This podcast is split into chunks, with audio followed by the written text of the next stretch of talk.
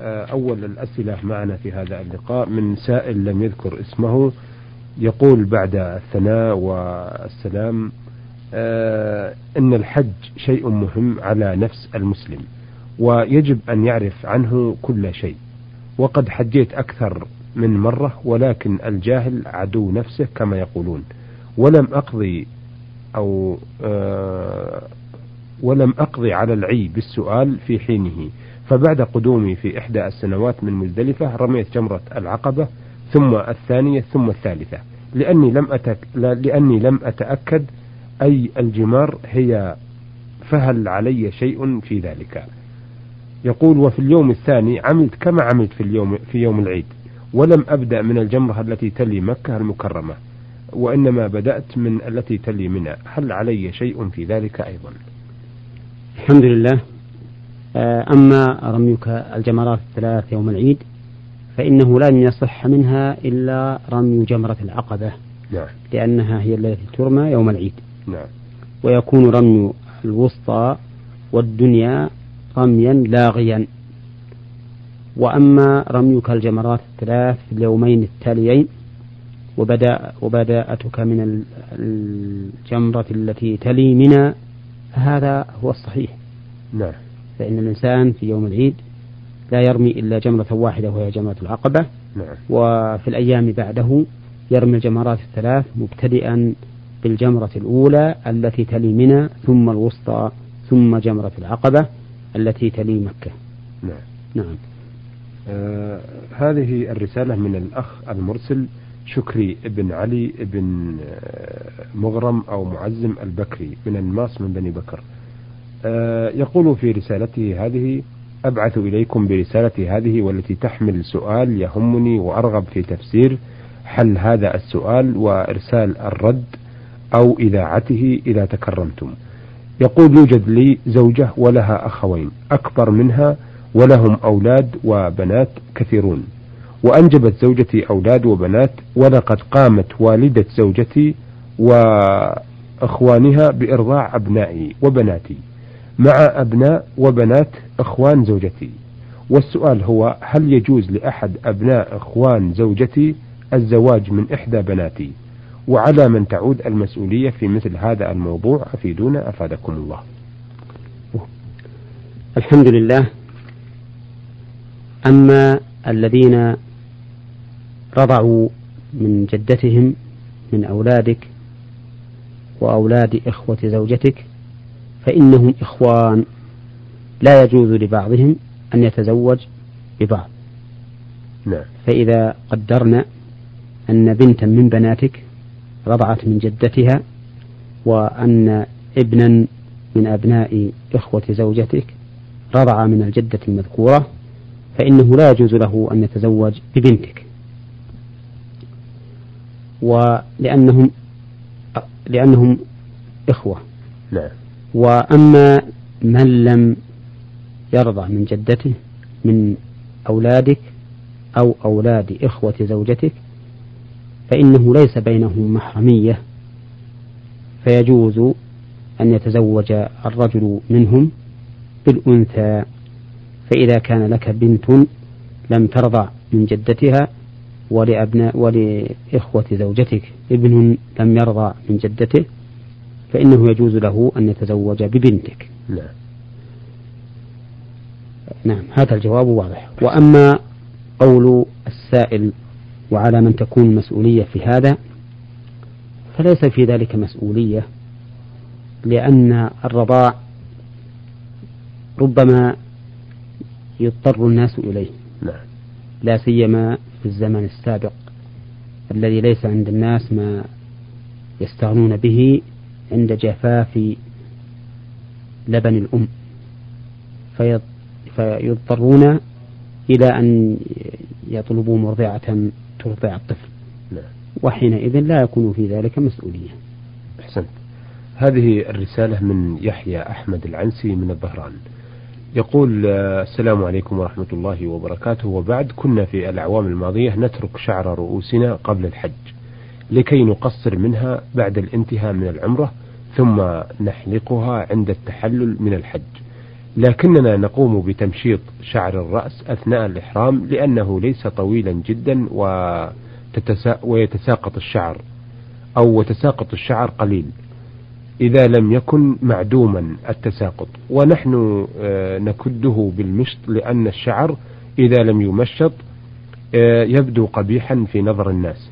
فهل علينا شيء في تمشيطه وما حكم الشعر الذي يسقط من غير قصد؟ أفيدونا وفقكم الله.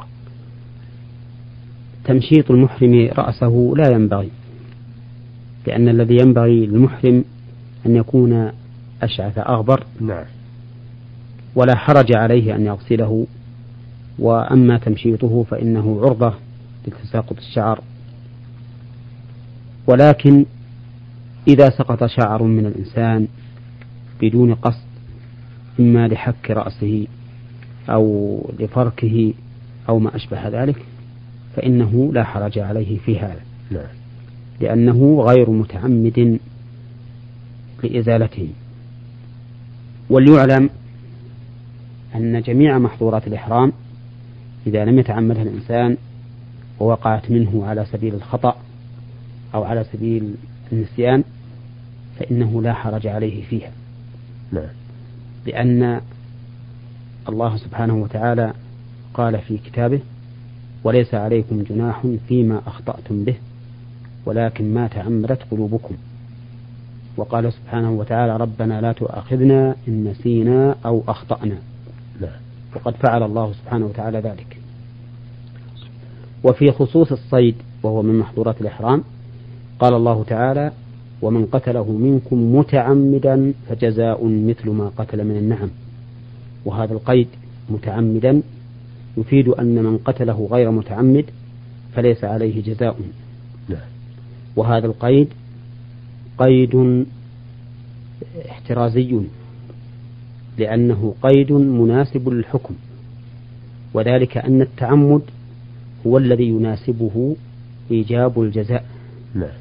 وأما غير التعمد فلا يناسبه إيجاب الجزاء لما علم من هذا الدين الإسلامي أنه دين السماحة والسهولة واليسر.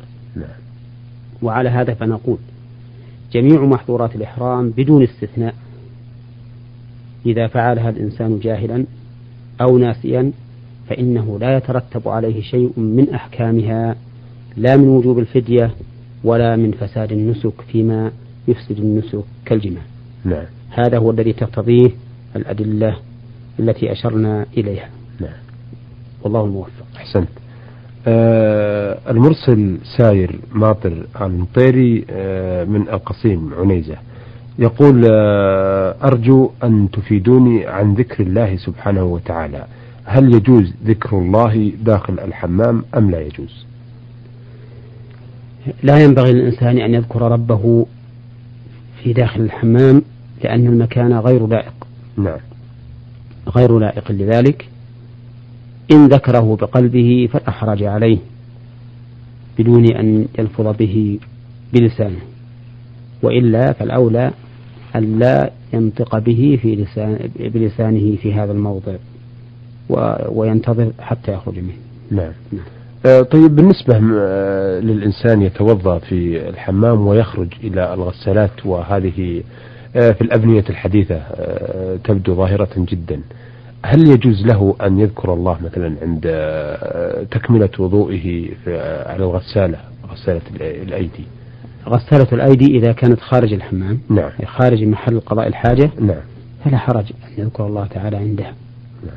أما إذا كانت في داخل محل قضاء الحاجة فإنه لا يذكر الله تعالى بلسانه فيها نعم. في هذا الموضع لما أشرنا إليه أولا. أحسنت ولكن يذكر الله بقلبه لا حرج عليه فيه. نعم, نعم.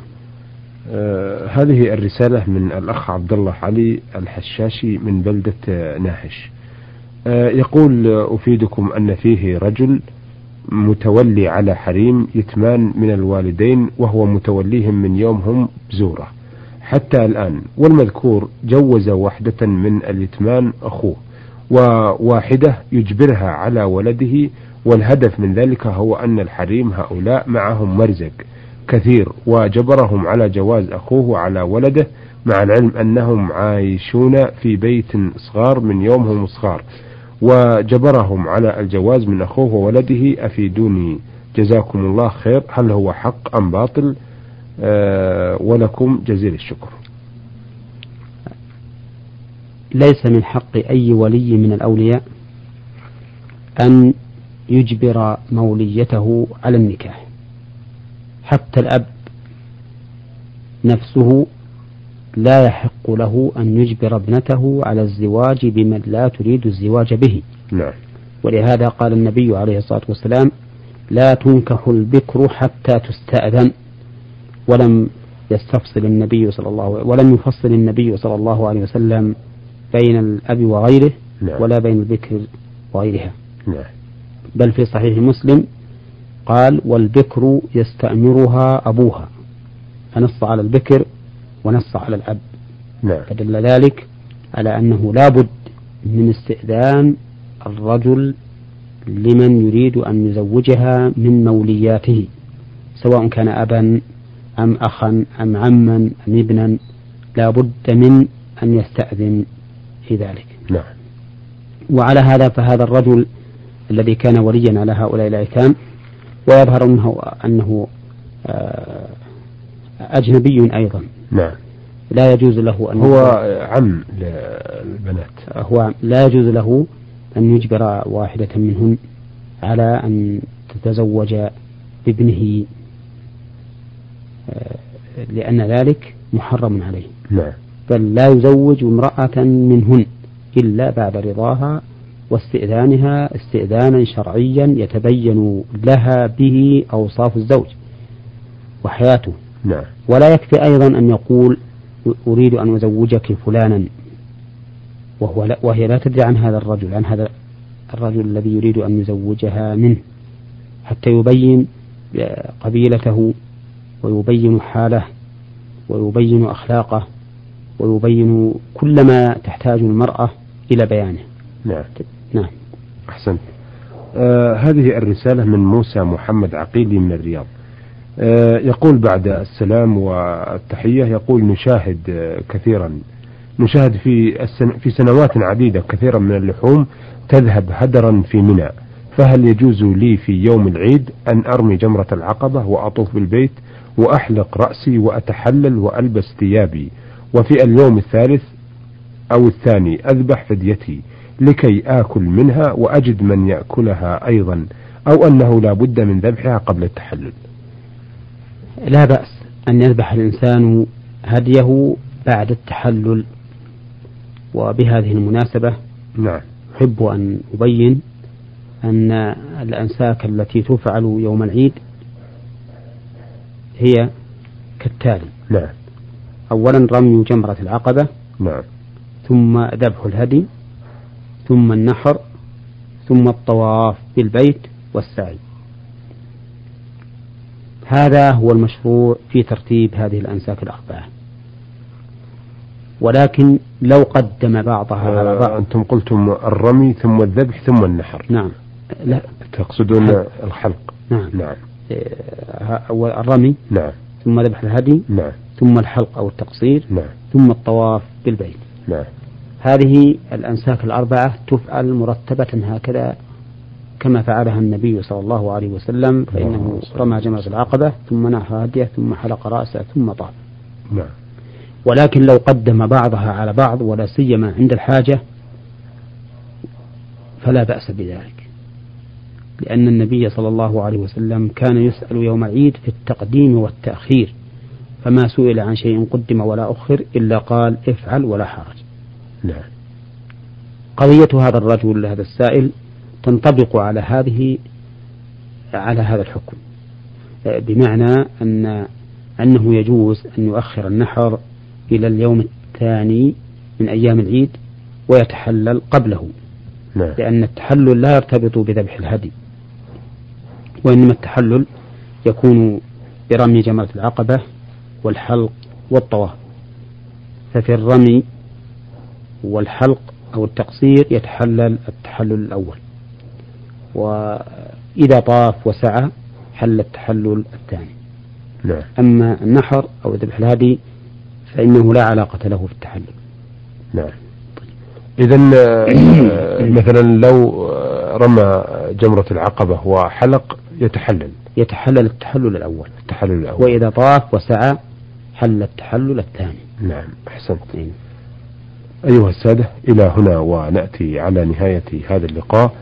آه، استعرضنا ما وردنا من أسئلة من السادة. آه، أحد المستمعين يسأل عن رمي الجمار وشكري ابن علي البكري من النماص. يحيى أحمد العنسي من الظهران ساير ماطر المطيري من عنيزة عبد الله علي الحشاشي من بلدة ناهش وأخيرا موسى محمد عقيلي الرياض. هؤلاء السادة بعثوا لنا برسائل وعرضناها على فضيلة الشيخ محمد بن صالح العثيمين الأستاذ بكلية الشريعة في منطقة القصيم وإمام وخطيب الجامع الكبير بمدينة عنيزة. شكرا لفضيلته وشكرا لكم أيها السادة. وإلى أن نلتقي. نستودعكم الله. والسلام عليكم ورحمة الله وبركاته. نور على الدرب. برنامج يومي يجيب فيه أصحاب الفضيلة العلماء على أسئلة المستمعين الدينية والاجتماعية. البرنامج من تقديم وتنفيذ سليمان محمد الشبانة.